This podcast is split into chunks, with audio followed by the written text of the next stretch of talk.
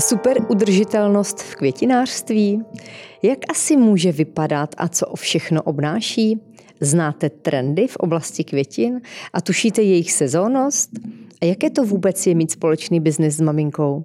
O tom si dnes budu vykládat s Klaudí Novákovou, spoluzakladatelkou květinářství Les and Flowers. Klaudie, krásný den a moc děkuji, že jste přijala pozvání natočit tento podcast. Dobrý den, já děkuji za pozvání, moc mě to potěšilo, že budu moc s váma sdílet tyhle informace. Krásný den všem od mikrofonu ze studia info.cz. Všem přeje Kateřina Haring. Klaudy, jak jste přišli na ten název? Les and Flowers. Na jednu stranu na mě to působí, ano, les tam najdeme. Eh, ve francouzštině to les je jakoby i člen množného čísla, Flowers jde asi z angličtiny. Ano, je to spíš eh, les jako česky, český les. Ano. A kombinace dlouho jsme přemýšleli nad, vás, nad, nad názvem, bylo tam spousta různých nápadů, ale nakonec to vzniklo tak, že maminka se procházela s naším pejskem v lese. A nějak právě, my hodně rádi chodíme do lesa, máme to rádi spojený s tou přírodou, i tu tvorbu, kterou tvoříme, tak se hodně inspirujeme v tom lese. Tak ona se tak nějak procházela, říkala si nějaký ty názvy, pak řekla Les and Flowers a nějak náš pejsek, to je taky sentimentálně začal štěkat tak vtipně, že maminka si řekla, že to bude asi ono a tak nějak už si s tím názvem spojila a pak už se jelo s tím. A je to spíš spojený s tím, že jako my tvoříme rádi s tím lesem a rádi v něm trávíme čas a uspůsobili jsme trošku i ten interiér toho květinářství tomu, aby to připomínalo ten les. Tak jako se to spojilo s těma květinama. Proč právě květiny? Uh, květiny ke květinám jsem si našla já jako vztah docela zajímavě skrze jako právě maminku, s kterou to tvořím.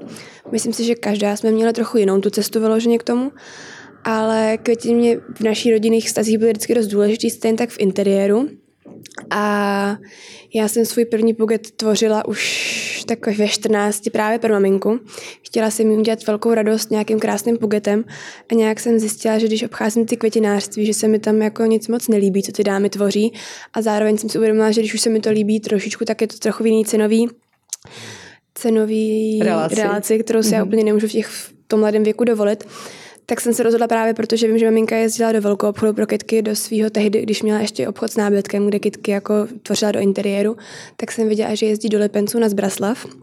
Tak jsem ve 4 ráno jela autobusem na tu Zbraslav, tam jsem nějakou paní, která zrovna vycházela z nějakého toho velkého obchodu, by prosila, aby mi koupila ty květiny na tu její živnost, nebo já si je koupila, ale na její živnost. A pak jsem s tou ohromnou krabicí s květinami jela domů k tátovi do garáže, kde jsem tu květinu mamince asi tak dvě hodiny tvořila a mordovala jsem ty květiny úplně šíleně, muselo to být hrozný, jak pak vypadaly, když se na to jako zpětně podívám. Ale tím to asi začalo, že jsem si každý rok takhle tvořila květiny pro ní, pak se to stala tady, že jsem to tvořila i s ní, nebo jsem jezdila toho velkou s přáteli, stvořit jako s kamarádkama, tvořit bugety nebo do interiéru a nějak se z toho stala tradice a já jsem každý rok ty květiny vázela jinak, jinou technikou, zjišťovala jsem si ty informace a tak jsem se k tomu nějak postupně dostala. Eh, vy jste obě měli stejnou myšlenku podnikat vlastně eh, v oblasti těch květin, nebo kdy vlastně došlo k tomu eh, rozhodnutí podnikat společně? Společně. No ono to vzniklo tak, že sen byl původně úplně maminky, Ona si vytvořila takovou tu vizuální tabuli doma a řekla si, že by jednou jako v budoucnu chtěla mít květinářství. Ono už to bylo tak 5-6 let zpátky. Tak doma byla ta tabule, dávala jsem tam různé ústřižky a různé obrázky. Já jsem se tak nějak, jako jsme v tu jednu chvíli spolu bydleli během covidu, asi rok, tak jsem se k tomu jako s ním připojila, že jsem mi tam začala dolepovat různé ústřižky, začala se s ní sdílet ty nápady, začali jsme jako společně i tvořit ty věci a myšlenky. A pak nějak jako ona se mě ptala, jestli bych do toho nechtěla jít s ní. Já jsem si prvně říkala, že s tím jako pomůžu, protože je to krásné, jestli člověk je jedno v jakém věku plní sen, když to opravdu přeje od srdce. A nakonec jsem z toho s ní položila úplně, že jsem toho šla jako vyloženě společně jako pár, jako duo, ne pár, jako duo. Co na tom začátku, na tom startu pro vás bylo třeba nejtěžší? Vzpomenete si? Určitě tam toho bylo hodně.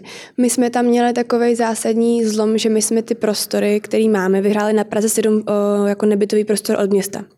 Což mi přijde jako zajímavý i informace, že má to smysl to zkoušet od toho města, dávají šanci s krásným projektům i spousta jako lidem, i mladým lidem, i starším lidem. A často se jako mám reakci, když řeknu, že jsme to vyhráli od města, tak mám reakci, že to bylo způsobem obálek. Vůbec to tak nefunguje. My jsme, jakoby, ten proces je náročnější, odezdává se tam prezentace, pak jdete před komisi a je to celý jako docela dlouhý, dlouhavý proces. Ale není to není podstatné, že nabízíte nejvyšší nájem, my jsme nejvyšší nájem nenabízeli.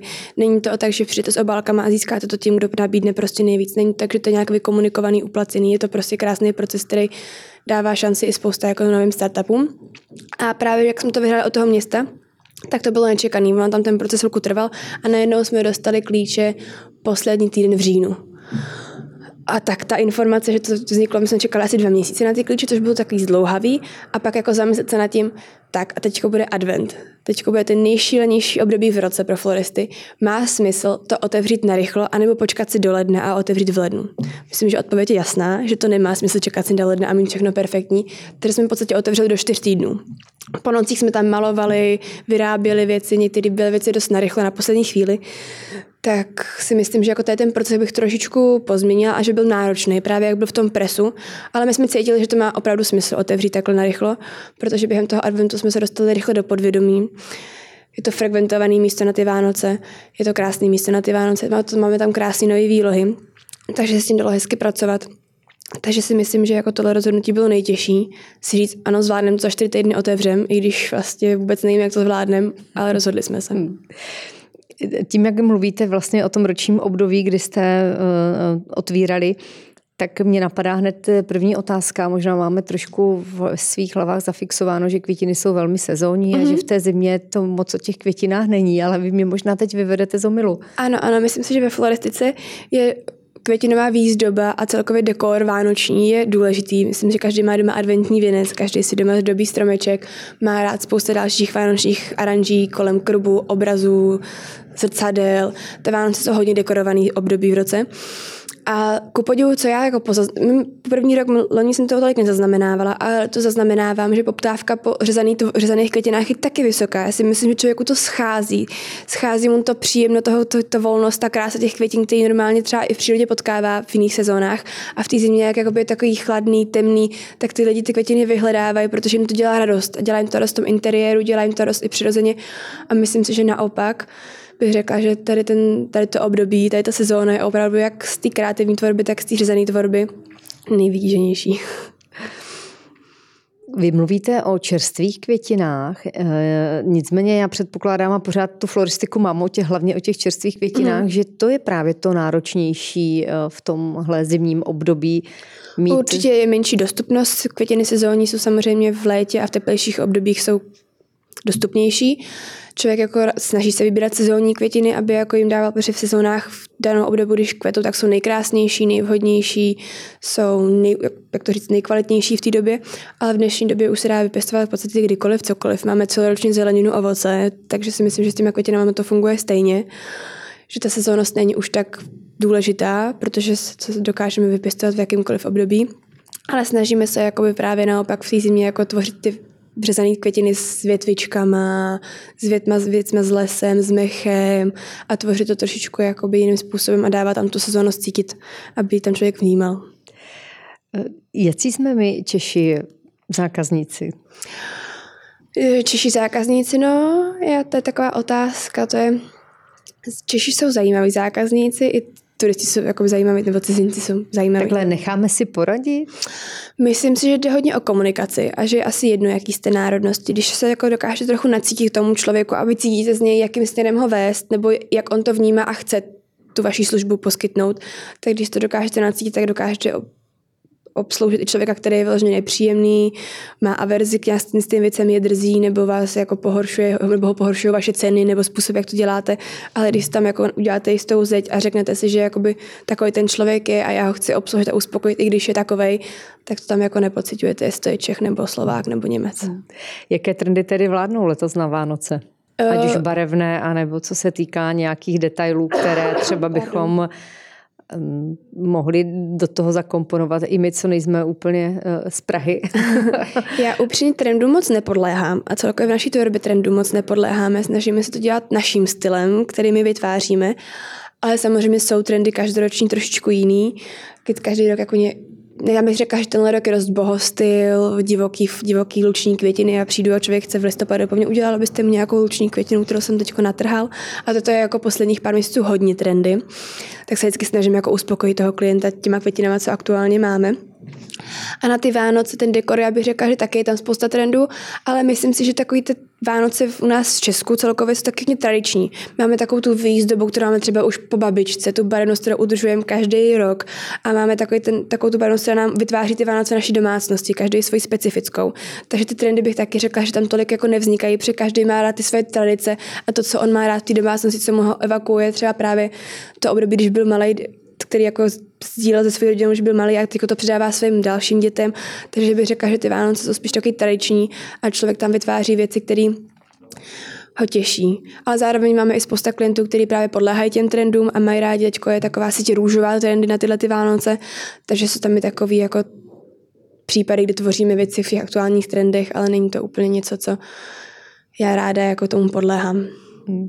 Vy jste mluvila o tom, že mm, kromě, řekněme, tradičních eh, adventních věnců si lidé třeba zdobí i zrcadla mm, nebo nějaké lustry, lustry a tak dále. Setkáváte se s tím často? Uh, minulý rok i tenhle rok jsme zdobili několik domácností i několik podniků a myslím si, že každý, nebo jak jsme otevření teprve rok, tak nemůžu říct, že každoročně se to rozšíří, ale tenhle rok se docela rozšířil oproti loňskému roku a myslím si, že lidi si prostě na ty Vánoce tu dekorovost tvoří jako extrémně a mají z toho radost. Tvořili jsme kolem zrcadel gárny, že tvořili jsme na lustry, tvořili jsme krásný obrovský věnce nad krby, zdobili jsme celý stromeček, adventní kalendář takových celý na stůl, 24 takových různých postaviček, různý takové jako vymoženosti a hezké věci, že prostě ten advent je tak dekorovaný a tak strašně těší spousta lidí, že si myslím, že tam jako je spousta prostoru na to.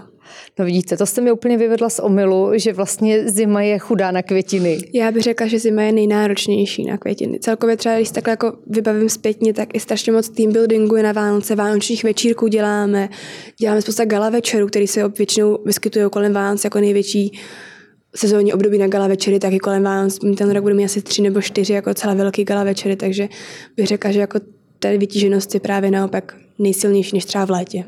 S jakým předstihem se musíte na takovou větší akci, na větší event chystat? Asi záleží taky na přístupu toho klienta, co vyžaduje a co po nás chce. Já si myslím, že na tady ty větší akce jako gala večer nebo hodně velké svatby nebo tady ty soukromé workshopy pro 30 lidí jsou důležité na komunikaci. Samozřejmě je důležité uspokojit klienta, třeba ho i překvapit, mají rádi, mají rádi uspokojení a překvapení, ale pro nás je důležité se vycítit tak, abychom i my byli spokojeni s tou tvorbou. Když nám za přijdou s něčím, co nám stylově nebo úplně tvorbou nevyhovuje, nebo si myslím, že to není realistický, tak tomu klientovi ukázat, jak to jde jinak, jak to jde taky jinak, stejně samozřejmě udržet tu jeho myšlenku, ale převíst ji někam jinam a vytvořit z toho něco jako celkového, co bude uspokojovat nás i je. Takže ta komunikace je tam plně, plně zásadní bod. A na to, aby to bylo kvalitní, tak je musí být větší prostor na tu komunikaci, abychom se nacítili, abychom udělali nějaký návrhy, abychom se dostali k tomu finálu. Takže důležité mít rozhodnutý čas, kdy ten klient s tím přijde, tak rozhodnout ten čas, abychom to společně zvládli naplánovat s tím, že i ten klient, my jsme vytížený. Takže důležité si jako vymezit ten čas a tu komunikaci. A jakmile je tam tohle zásadní a jsme domluvení, uspokojení obě strany, tak potom už ta tvorba a exekutiva je podle mě lehká, protože člověk už ví, co ten druhý chce.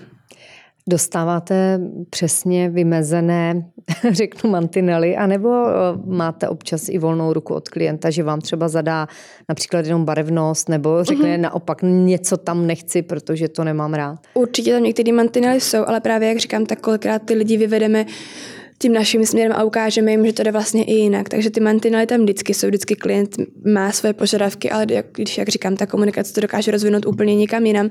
Ale samozřejmě jsou jako vy nemůžeme si dovolit říct klientovi, který řekne, nechci tam gerbery, přinesem gerbery. My zároveň třeba naopak bychom řekli, že gerbery u nás v křinářství nikdy nemáme a nepracuje se s nimi kvalitně a hezky.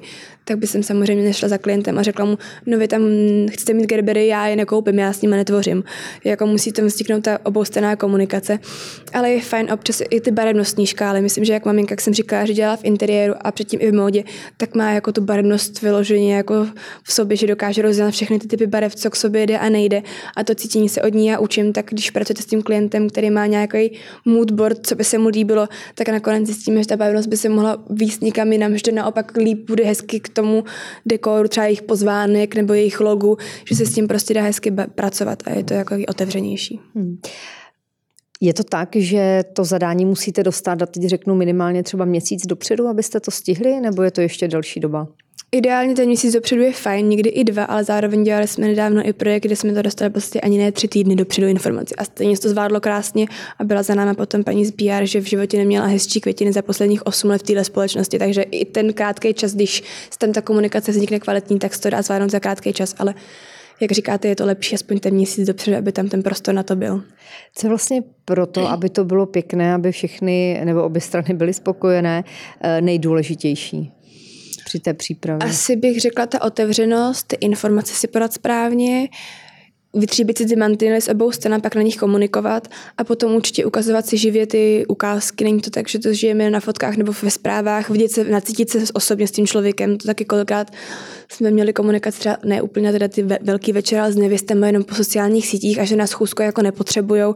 A my říkám, no ale bylo by to podle nás fajn, je fajn se s tím člověkem vidět a nacítit se, vidět, jak vizuálně působí, co z něj cítíte, jakou auru, jaký jsou šaty, jaký bude mít šaty maminka, je tam strašně moc efektů, které jsou mě důležité vidět naživo a vnímat je.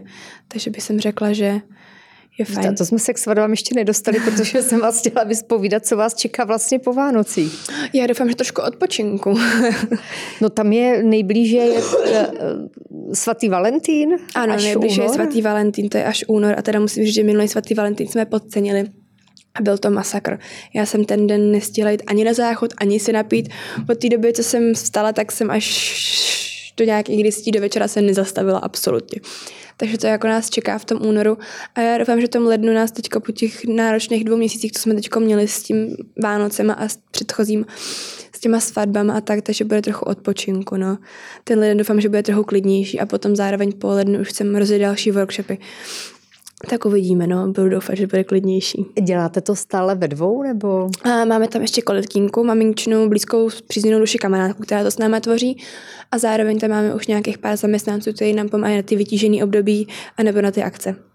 Protože, jak mi vykládáte, že se eh, chcete vlastně s klientem sejít, vidět, prodiskutovat eh, všechny ty důležité momenty, které mm. jsou důležité pro vás, pro tu mm. správnou přípravu, tak si nedovedu představit, že pak se ještě vrátíte na místo a, a tvoříte. Samozřejmě, že je to potřeba, ale přece jenom eh, musíte tomu uspůsobit prostě ten rytmus toho dne. Aby... Určitě snažíme se to dělat v době, kdy na to máme prostor, nebo večer, záleží tak na tom, kdy má klient čas, ale snažíme se ty schůzky dělat tak, abychom se plně mohli střít tomu klientovi.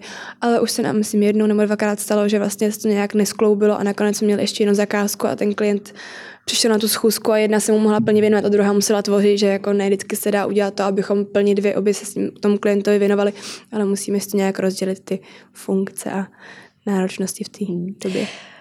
Vy jste sama zmínila několik akcí, eh, které jste vlastně, já to řeknu, dekorovali nebo aranžovali, aranžovali tvořili. tvořili. Mezi ně patří například Elite Model Look na Pražském hradě, hmm. nebo charitativní večery Be Charity nebo pro fond Kateřiny Sokolové jste tvořili. Zmíte ještě něco, na co třeba nejradši vzpomínáte? Teďka jako náš poslední gala večer byl pro Forbes, tam se mi to moc líbilo, bylo tam trošku extravagance netaričnosti. A teda bylo to časově náročný, ale bylo to moc krásný a myslím si, že u každé té akce je důležitý potom, když člověk tvoří v tom daném místě, tak být trošku vol, ne, ne volný, samozřejmě máte už připravenou tu vizi, ale dát ty kreativity volný průběh na každý z těchto těch akcí, tak tam byl nějaký spontánní impuls, který vzniknul až na místě při té tvorbě těch květin a myslím si, že to je důležitý. A že to kolikrát právě toho klienta překvapilo a hrozně ho na tom uspokojilo, že vlastně jsme tomu dali něco navíc, co on tam nečekal, tak si myslím, jako, že je důležitý se přizpůsobit tomu prostoru a dát tomu ty kreativy jako volný průběh a nebýt právě zaškatulkovaný jenom na to zadání. Čem to bylo extravagantní? Využívali jsme tam černobílé tonality, byly tam asparáku zbarveny do prostoru, oni měli krásný jako sezení, takový podélný, měli tam sochy, bylo to fakt zajímavé, jakože se mi líbil ta tonalita a ta barevnost těch květin, které nebyly úplně tradiční. Takže jste se umělecky vyřádili, takzvaně? No, dá se říct, že ano. Já bych teda se vyřádila ještě trošičku víc, ale abychom právě, jak říkám, s tím klientem došli k tomu specifickému, co on i my si přejeme, tak to zůstalo trošičku poklidnější. Já jsem taková hodně divoká a mám ráda ty květiny takový rozčepejřený a taky divoký. Popište ještě víc, jak, co je pro vás ta extravagance právě v Já ráda kombinuji i divoké barevnosti, netradiční barevnosti a zároveň ráda tvořím i tón v tónu a myslím si, že jak jsem nejsem vyloženě úplně z oboru, jsem studovala a předtím dělala něco i úplně jiného, tak nejsem taková zaškatulkovaná těma pravidlama úplně klasickýma, co ty floristice vznikají, nebo vznikají jsou. Takže jsem taková trochu volnější, že já sklidně ráda smíchám olivu s eukalyptem, do toho tam ještě jinou zelený, což by jako klasická floristka asi neudělala. Nebo míchám ráda barevnosti jako fakt divoce, nebo květiny divoce, že ráda jako tvořím s velkým pugetem a květinou a s nějakýma menšíma. A asi jsem to vycítila, když jsme u nás měli na stáži nebo na praxi slečnu, která byla právě takhle z floristické školy, tak pro ní bylo strašně těžké tady to tvořit. Ona byla zvyklá tvořit tu pravidelnost, mít tam ty tři tři dominanty v té květině, k tomu to dotvořit. A vždycky, když jsme ji trochu snažili si jako dát tu volnost, tak byla z toho taková úplně nesvá, že si myslím, že ty pravidla jsou tam jako už strašně zastaralý a čím, co se vyučují u nás a tvoří se u nás, že jako ta volnost je tam jakoby fajn a hezká. Takže v tom máte velkou výhodu, že jste vlastně nezatížená. Asi, asi to je, já, určitě to bude výhoda, ale zároveň ty pravidla a ta floristika, ty květiny mají specifikace, které můžete kombinovat spolu, které nemůžete. Je tam spousta pravidel, které si já právě ještě učím a je fajn o nich vědět a znát je, ale zároveň jim nepodléhám těm pravidlům. Hmm. Vy jste zmínila, že vlastně také pořádáte uh, workshopy, jak si uvázat vlastní kytici, jak třeba i na tu vánoční výzdobu a to jak pro jednotlivce, tak i pro firmy a korporace. Uh, předpokládám, předpokládám, že o to asi velký zájem v současné době. O workshopy je hodně velký zájem poslední dobou, dokonce jsme to museli i navýšit, že jsme v jeden den dali dva různé časy na ten workshop, protože jsme měli tak velký zájem, nebo jsme museli dát nový, jako další navíc termín. Myslím si, že je hodně zájem pro to vytvořit ten svůj puget a zároveň jako v sezóně vždycky věnce. Krásná tvorba je to, že člověk si může dekorovat potom sám doma, takže tvorba věnců je hodně populární jak adventních, tak podzimních, tak jarních a je hrozně krásný pracovat s těmi lidmi a dívat se na to, jak tvoří každý úplně specificky jinak, když má jako i ten postup daný náma jak se to tvoří, tak každý tvoří úplně jinak a krásně a uvolní se a je takový relaxační, člověk tam tvoří s něčím, co třeba není zvyklý a zároveň tam je takový terapeutický prvky, jako třeba, že často maminky a lidi, kteří jsou jako z korporátu, tak jsou takový pravidelnější, mají rádi takový ten režim, tak my jim tam říkáme, všechno, co nechcete, házíte na zem, vůbec se toho nebojte, uvolněte se, než vám něco nejde, tak se to dá spravit, není to konec světa. A je to takový jako příjemný vidět na těch lidech, jak se začnou tvořit a jak se uvolní a pak jsou úplně uklidněný, že to je jako hezký to pozorovat na těch lidech a zároveň si myslím, že ta popularita je dost aktuální, protože strašně celkově všeobecně naší společnosti je, myslím, trendy se naučit věci dělat sám, tvořit si doma sám, takový ty videa, které vám ukazují, jak si doma udělat novou knihovnu, jak si tohle to napravit, jak si tohle to opravit, změnit. Takže jako lidi k tomu jako se vracejí zpátky a snaží se být dost jako soběstačný a tvořit si lidi věci sami. Hm. Takže to bych řekla, že je hodně populární a to má i vliv na ten zájem, podle mě. Eh, tak mě ještě napadá, když eh, uvažuji nad tím, jak mi vykládáte o tom, jak připravujete vlastně mm, a dekorujete ty velké akce, jestli se vám třeba někdy stalo, eh, že vám část květin přišla ne v úplně dobré kondici. Ono stalo. se to asi může stát a to je pak problém, ne? Stalo, stalo, musí člověk pak improvizovat. Stalo se nám, že na dovezli z Holandska přemražené věci, které prostě nebyly ani jakoukoliv technikou, ani kdybychom měli asi víc prostoru je nějak zachránit nebo nechat rozpučet. Takže pak musí improvizovat tak, aby to udržel tu představu tak, jakou chtěl tak, jakou klientovi slíbil. Takže ta improvizace je jakoby náročná, ale vždycky se, myslím si, že člověk, když podniká a záleží mu na tom a podniká sám na sebe, tak slovo ne, nestíhám, nezvládnu, nejde to, nezvládnu, ne, prostě jakákoliv semínko negace v tady tom prostoru, když tvoříte a máte nějaký deadline a zadání, prostě neexistuje. Člověk, když se podlehne nějakým stresem, podlehne tomu, že se něco nepovedlo, že něco nestíhá, tak se to akorát zkazí. Musí se naopak zatvrdit a říct si ne, tohle je výzva a já to dám. Takže i když nám přijdou květiny, které nejsou kvalitní, tak naopak si člověk musí říct, že to je pro něj výzva a já jsem to zvládnu, i když jsem neměla ty skvělé podmínky pro to. Eh, ještě než se zeptám na tu otázku, co se chci zeptat, vy jste říkala zmra, eh, jakoby přemražené květiny, že vám ano, přišly. Ano, ano. To se dá zachránit? No právě, že nedá. Musíte improvizovat a vymyslet jiné květiny, které v tu chvíli dostupné jsou, tak aby to, nebo my jsme museli být jiný květiny, tak aby to vyhovovalo furt tomu, co my chceme a jakou tvorbu toho poketu chceme poskytnout tomu klientovi. Takže no, jsme ale vyrek... to se bavíme o tom, že ne, že tam máte tři, čtyři růžičky, které prošly mrazem. To ne, jsou ne, kvanta to květin. Jsou, to jsou ty velké množství květin. A tak rychle dovedete sehnat náhradu? No, museli jsme si poradit. Dovedli jsme udělat alternativu, namixovat ty květiny trošičku jinak, takže jsme si jako zóna v ten daný moment poradili. Květiny jsme vyreklamovali ale spíš jako celkově nás i mrzí, když je takováhle spotřeba květin a právě, že to není, že by třeba někde vznikla chyba u nás, ale v tom dodavateli tak je jakoby škoda toho množství, když je v takhle v nekvalitním stavu. A my to vrátíme, oni se s tím musí poradit a my si myslíme poradit s tou alternativou. Takže i to přemražené se pak dá vrátit jakoby zpátky jo, my jsme tomu to, my, no, my jsme měli toho, ještě mi vypadlo slovo, pardon, uh, subdodavatele, který to poskytuje, tam jsme s ním řešili, že tohle to vlastně jako není vůbec nic, co jsme si objednali, byla to objednávka, která byla vytvořena 14 dní dopředu a byly tam různé specifikace, co, co vyžadujeme. A ten poskytovatel to věděl, to objednávku s náma tvořil, takže když ty květiny viděl, v jakém stavu při, tak sám reagoval, takže jako se omlouvá, že jako to neovlivní, že ho to mrzí a že to vyreklamuje a bude to řešit dál na svoje triko, protože ví, co jsme si vyžadovali, co jsme si přáli. Takže tam je, to, myslím si, že i my tvoříme hezký vztah s těmi našimi dodavatelema a snažíme se komunikovat tak, aby jsme si trochu jako zpřáteli, znali se podvědomě a tvořili i společně, že kolikrát s nimi sdílíme ty informace, co děláme, co to bude za projekt. Třeba kolikrát mají i oni krásný nápis, přes těch kytkách dělají od rána do večera a rozumí jim třeba mnohem víc než já aktuálně, než to ještě učím. Takže je fajn s těma dodavatelem komunikovat tak, aby to ty vztahy byly dobrý. Takže květina, která projde mrazem, tak tu už nezachráníme, ale co eh, s těmi dalšími, když přijdou, ne, já nevím, nějak třeba poškozené. Dá se s tím něco Eh, dělat vůbec? Poškozené nám naštěstí to tak nechodí a když tam jdou, tak se květina vždycky dá tak nějak opracovat, tak aby ještě byla využitelná. My využíváme dost často nesnízeno, což je portál, který funguje v gastronomii a myslím si, že i v těch květinách a teď nevím, jestli ve všech, v jakých všech různých obchodech a tak, ale jedná se o portál, který poskytuje možnost věcem, které mají trochu horší jakost, mají jistou trvanlivost, produkovat dál. Takže vlastně jako často využívají mladí lidi, jsou tam věci jakoby ve slevě, které nejsou úplně nejčerstvější, ale mají furt, furt ty květiny dělají radost. Já si kolikrát tady ty květiny v tady tom stavu, který podáváme na nesnězenou beru domů a teď jsem tulipány doma měla tři týdny, přitom už jako nebyly v té nejlepší kvalitě za plnou cenu, ale za tu sníženější by se podaly na snězeno a ještě mi to dělalo dlouho radost. Takže vždycky se s těmi květinami dá jistě pracovat. My se snažíme květiny nevyhazovat. A pokud jsou hodně poškozené, tak se dají trochu očistit a usušit. Se sušenou tvorbou se taky dá krásně pracovat. Vy jste řekla, že jste měla ty tulipány dva týdny, tři týdny doma ještě? No, dokonce jo. Brala jsem si je domů, že už jako nejsou v tom nejlepším stavu.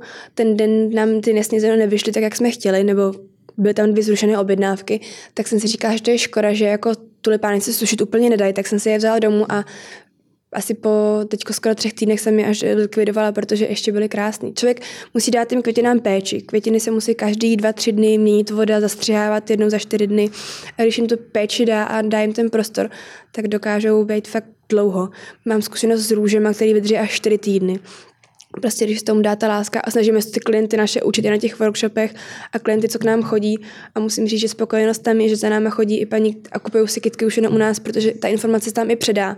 Není to jenom tak, že to svázaný hodím doma do vázy, ale my jim ty informace dáme, jak se o to pečovat. Zajímáme se, jak dlouho ty květiny vydržely, takže mám zkušenosti, že některým našim klientkám fakt ty květiny vydrží dlouho. Když ta květina, eh, a teď mluvím o tom, že to není třeba koupeno u vás, ale vydrží mi teda eh, kratší dobu než tu, co vy teď uvádíte, tak to znamená, že ta květina nebyla úplně čerstvá? Dá se říct, že byla přemražená a pak právě očištěná tak, aby vypadala furt krásně a přitom už, když je to přemrzlá, tak už dlouho nevydrží. Tak je zároveň strašně, my třeba v obchodě vůbec nemáme chlaďák. My květiny opečováváme tak, aby byly kvalitní celou dobu i v teplejších sezónních obdobích, protože když si je přineste domů, tak doma taky v chladáku je nemáte. Takže když si jim dává ta péče a staráte se o ně i bez toho chladáku, tak vám vydrží dlouho. U nás je populární a široce rozsáhlý mít všude chladáka a ty květiny mít neustále v chladáku. Když máte květinu v chladáku 14 dní, tak furt bude krásná. Ale pak, jakmile ji přineste domů do té pokojové teploty, tak kam za dva dny odejde, protože ten chlad ji udržoval krásnou.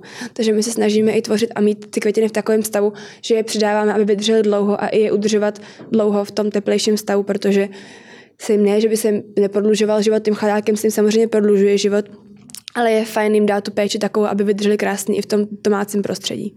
Tak jste mi rozšířila obzory, protože jsou to věci, které jsem nevěděla já teda. Tak právě ten chladák to konzervuje, že jo, ty květiny, mm, takže člověk mm. vidí v krásnou růži, která v chladíku vypadá úplně nádherně, ale stačí vzít to dva dny domů a už není nádherná, protože ten chlad ji udržoval krásnou. No pak se ještě říká, že když nevydrží aspoň týden, takže není darovaná z lásky. No tak slyšela jste to? Slyšela spousta různých takových pravidel a rčení a myslím si, že právě naopak to má vliv technické věci v těch květinářství, než že by vám to někdo nedával z lásk. Když jsme u těch pravidel a rči, Pardon. když jsme u těch pravidel a rčení, s čím se třeba setkáváte? Vím, že například někdo říká, ne, žlutou v žádném případě, to je prostě To jsou taky takové ty věci, kterým já moc nepodléhám. Říkám, nebo celkově takovým těm to rčením, to jsou taky pověrčivé věci, že třeba kolikrát se ptám, jak na ty stakitku někomu člověk daruje nebo ji má pro sebe, že já nejsem takový ty pravidla, samozřejmě je důležité si uvědomovat a dát tomu klientovi možnost si vybrat, ale takový, že si dává jenom studii lichý počet, tak já tomu taky úplně nepodléhám. Tam z toho klienta, je to pro vás domů, děláte si s tím radost sobě, je možnost tam být divoké a dát tam třeba jen dva kusy něčeho nebo jeden kus a nepodléhat těm pravidlům, že to musí být 3, 3, 6, 6, 9, 9. A nebo se tam dá, darujete to někomu, darujete to někomu, kdo tohle to jako vnímá, že to je důležitý pro něj, tak tak vytvoříme ale je podle mě fajn si právě pracovat s tou divokostí, kterou já v sobě mám s těmi květinama, že se na tyhle ty pravidla třeba ptám. Nebo já třeba úplně miluju karafiáty a snažím se jako rozšířit mezi námi a našimi klientama obzor o nich, protože jsou opravdu nádherný, jsou to strašně vděční květiny a bohužel si z důvodu, jaký je, tak k němu máme u nás velkou averzi a přijím to strašná škoda. By the way, potom Valentinovi právě přichází 8. březen. ano, ano, takže... Nebo je tam ještě něco mezi? A myslím si, že ne, teďko si nevybavu. Je to, je to, je to docela krátce poté, je to možná tak ne, tři, tři týdny, týdny, že jo? No, tři týdny bych řekla, že to je poté. No to je tak vytíženější období, ale za ty karafiáty asi úplně ne. ale asi mě to mě jako fascinovalo, jak bylo krásný vidět den matek a den žen. Den maminek byl fakt nádherný vnímat, kolik lidí má zájem pro to udělat to mamince, jak se to uvědomuje a těší je to. A stejně tak na ten den žen bylo hezký vidět, jak se jako navzájem i podporujeme jako ženy rodově, jak se podporujeme v práci, jak kolegové podporují, tak to byly také jako svátky, nebo to nejsou úplně svátky, nebo jsou to svátky. No, je to svátek. Ale jako není to, jako, pardon, jsem se tam zamotala. To vůbec nevadí, ale bavíme se o ženách, ale muži by taky možná občas mohli dostat nějakou kitku, ne? A, a to je věc, která se taky poslední dobu hodně rozšířila a dělá mi radost. Už mám několik klientek, který chodí pro květiny pro své partnery i manžele a muže. A dělá mi to hroznou radost, protože si myslím, že květina dělá radost každému, právě i v tom interiéru, i osobně. A takovej ten tady, to, že se dává kytka ženě, je taková bych řekla, už přešla a řekla bych, že naopak je fajn dělat to dost i mužům tady tou formou, protože květina potěší vždycky v jakýkoliv situace. Jak vypadá taková květina pro muže? Co tam no, třeba radíte? Právě, že se snažím být taková trošku střídnější, a to není úplně extravagance, co může občas překvapí, ale je fajn tam pracovat jakoby trošku tón v tónu a nedávat tam úplně takový ty růžový tóny, fialový tóny, ale snažit tomu dát takovou tu jistou, ne možnost, ale jistou jako takovou tu dominantu, že to vnímá, že to není jako něco takového, co mu tam rozáří ten prostor, ale zároveň mu dá ten pocit, že to je takový, jak to říct, že to je... Decentní? Decentní, ano, decentní. Že jako to potěší hezky a jemně. Hmm. Prozradíte plány firmy do budoucna? Určitě, Co by se vám chtělo? Jak jsme mluvili o té udržitelnosti, tak my bychom určitě v budoucnu měli tak do tří, čtyř let možná mám velký oči, možná ne, mít nějaký vlastní pozemek, kde si pěstovat květiny, mít tam prostor, učit se na tom, zajímat se o to, jak to funguje, takhle, když to člověk pěstuje sám, produkovat to dál, dávat možnost klientům je obeznámit, jak tady ten proces funguje, až se ho naučíme, tak nějaký políčko u Prahy by bylo krásný, mít tam nějaký malinkou stodulku nebo nějakou chatičku, kde se budou věci spotřebovávat, tvořit, mít tam i jiný workshopy, něco pro nevěsty, ale jako mít možnost pěstovat ty věci sám. Mm-hmm. To určitě by byl jako cíl náš. Jak říkám, uvidíme, jak máme velký oči. Jakou radu byste dala ženě nebo dívce, která chce začít podnikat? Mm, řekla bych, že toho musí dát srdce, nebát se a jak jsem říkala, taková ta myšlenka, nepod, ne, mm, to semínko negace nenechat zaklíčit, říct si, že něco nejde, nezvládám, nestíhám, neexistuje, vždycky to jde, když chci, tak to zvládnu a nepodléhat tomu stresu, když něco nevychází tak, jak chci, ale obrnit se tomu a jak jsem říkala teď na začátku, nejdůležitější je do toho dávat srdce a dělat to s potěšením. A hlavně mi to musí dělat radost. I když to bolí, i když to je náročné, i když jsem vyčerpaná, i když vlastně už vůbec nemůžu, tak stejně musím mít v sobě tu radost, že mi to těší dělat. Jakmile hmm. ji tam nemám, tak to je na sílu a to nemá úplně vliv nějak radit, protože jakmile to není něco, co vás dělá radost, co vás těší, tak zkuste vytvořit něco jiného, protože vás to musí těšit. Přepodnikáte v něčem, co je vaše a co vás má těšit a naplňovat v budoucnu. Takže tam určitě dá to srdce. Myslíte si, že jsou i nějaké vlastnosti, které mohou minimálně na začátku toho podnikání pomoci? Mm. Že je prostě fajn je mít. No, asi trošičku být nad věcí a právě nepodlehat tomu stresu, nenechat se stresovat a nechat se mm. rozhodit a být trošku obrněná. Jak se vám daří kloubit osobní a podnikatelský život? No, jak říkám, jsme v prvním roce, takže to je ještě hodně náročné, ale asi jsem docela pocítila změnu ve svém nejbližším okruhu, že se trošičku vyselektovala, že kolem mě zůstali ty nejbližší, kteří pochopili a respektují to moje rozhodnutí tvořit svoje podnikání a dát tomu úplně všechno. Takže se jako dost naštěstí mám takový okruh přátel, kteří to pochopili a přizpůsobili se mi, což je hrozně vděčný, já jsem za to ráda, ale zároveň se mi tam vyselektoval prostor některým lidem, kteří dokázali pochopit, že já nedokážu jít ve 4 v 5 odpoledne na kafe, protože prostě každý den, i když nechci, tak i když tu neděli, když třeba občas zavřeno, tak prostě já tvořím a dělám a pr- pracuju dál. Takže jako je ten okruh asi nižší, menší a zároveň máme jako krásnou rodinu a tvořím s rodinou. Mám tam maminku, takže ten osobní život se s tou prací spojuje i s těma příbuznými, kteří nás tom podporují.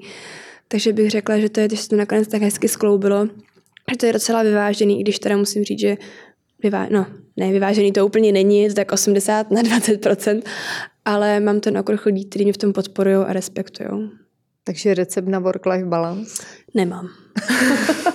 to vůbec nevadí. Ještě ho nemáme, jsme v tom prvním roce, zjišťuji ho, snad ho najdu, objevím, uvidíme, jak se to vyvrbí, ale musím říct, že jako ten první rok je náročný a ještě asi bude náročný, protože spousta věcí se ještě učíme za pochodu, jak jsme začali na rychlo, jak jsem říkala, že jsme otevřeli těch čtyř týdnů, tak ta rychlost tam jako docela navázala, že vlastně pak nebyl úplně prostor to dohnat, protože jsme se naštěstí právě díky tomu adventu dostali dost do podvědomí, tak zároveň se nám hned nakupilo strašně moc různých zakázek a svadeb a byl to takový proces na rychlou trať a ta trať furt jako běží, běží, ty koleje furt jedou, jedou a furt se nějak nezastavili, nebyla tam žádná mezizastávka, no, takže Máte čas třeba na nějaký seberozvoj, na to vy sama říkáte, že se ještě učíte spoustu věcí mm-hmm. z mhm. floristiky, ale teď mířím trošičku na takový ten seberozvoj a motivační nebo biznisové knihy. Máte mm-hmm. čas je třeba číst? Určitě čas tam je, ale já spíš třeba příklad v těch knihách ráda unikám od tady toho, že já čtu detektivky, science fiction, sci-fi, thrillery, všechno možný, takový divoký, že když mám jako prostor na to si jako číst a uvolnit se, tak spíš, než abych jako ještě víc tou hlavou pro, přemýšlela a šrotovala a vzdělat, jako je určitě krásný se vzdělávat, tak já v té sobě ráda unikám. Že to je jako takový ta chvilka dne, kdy můžu vypustit. Mm-hmm. Takže knížky úplně ne. A samozřejmě vzdělávací videa, různé kurzy online, nebo dokonce snad příští rok by, by to snad klaplo, tak by jsem chtěla jít na 14 denní kurz o floristce do Francie, k jedné krásné floristce. Takže samozřejmě ten rozvoj tam je, ale v těch knihách konkrétně ráda unikám od té reality. Takže doporučila byste nějakou knihu, která vás třeba posunula? Mm, posunula jako vyloženě v tom biznesu? V tom, v tom biznesu. Hmm. No, teďko mi žádná nenapadá, se přiznám, že. Vůbec nevadí, ale já mám tady otázku od předchozí hostky uh-huh. a ta otázka zní, jaké rozhodnutí, které jste v minulosti udělala, byste změnila a proč?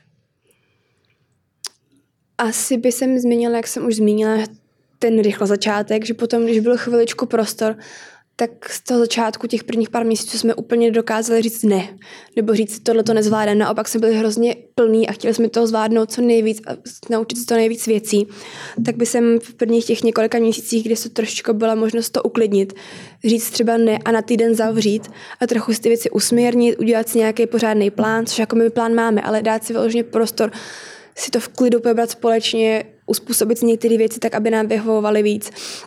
Takže jako říct si, mít ten pro, do, dovolit si říct ne v tom začátku, když se snažíte toho zvládnout co nejvíc a udělat tu čistku po tom chaosu, co nám vzniklo, jak jsme začali narychlo, tak to bych asi udělala jinak, dala jsem ten prostor na to. Hmm. Když mi tady napíšete otázku pro další hostku, mm-hmm. tak bych si ještě na závěr ráda zeptala, Zda máte nějaké nakopávací moto nebo citát na chvíle, kdy ty věci opravdu nejdou podle představa. Mm-hmm. prostě přivezoval špatné květiny. Jo, tak Co si říkáte, to, aby vás to podpořilo? Na tohle to vždycky s maminkou říkáme, že na jistý situaci člověk musí jako vypnout ty emoce, vypnout hlavu a jet jet, jet, jet jako pracovní, že člověk tam musí naložit, nepodléhat těm emocím. Tak vždycky si říkáme, že mám vyplou hlavu a jedu. A vždycky, když je nějaká situace, která je kritická nebo náročná, tak si vždycky řekneme vypni hlavu a jeď.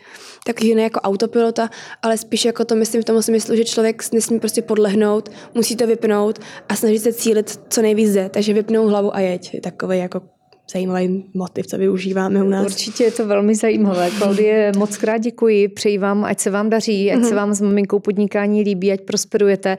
Budu se těšit na vaše úspěchy a přeji vám opravdu jenom to nejhezčí, i to, ať se z toho v té předvánoční době nezblázníte. Jo, děkuji moc a děkuji moc za pozvání a bylo to zajímavé a hezké. Děkuji. Thank you.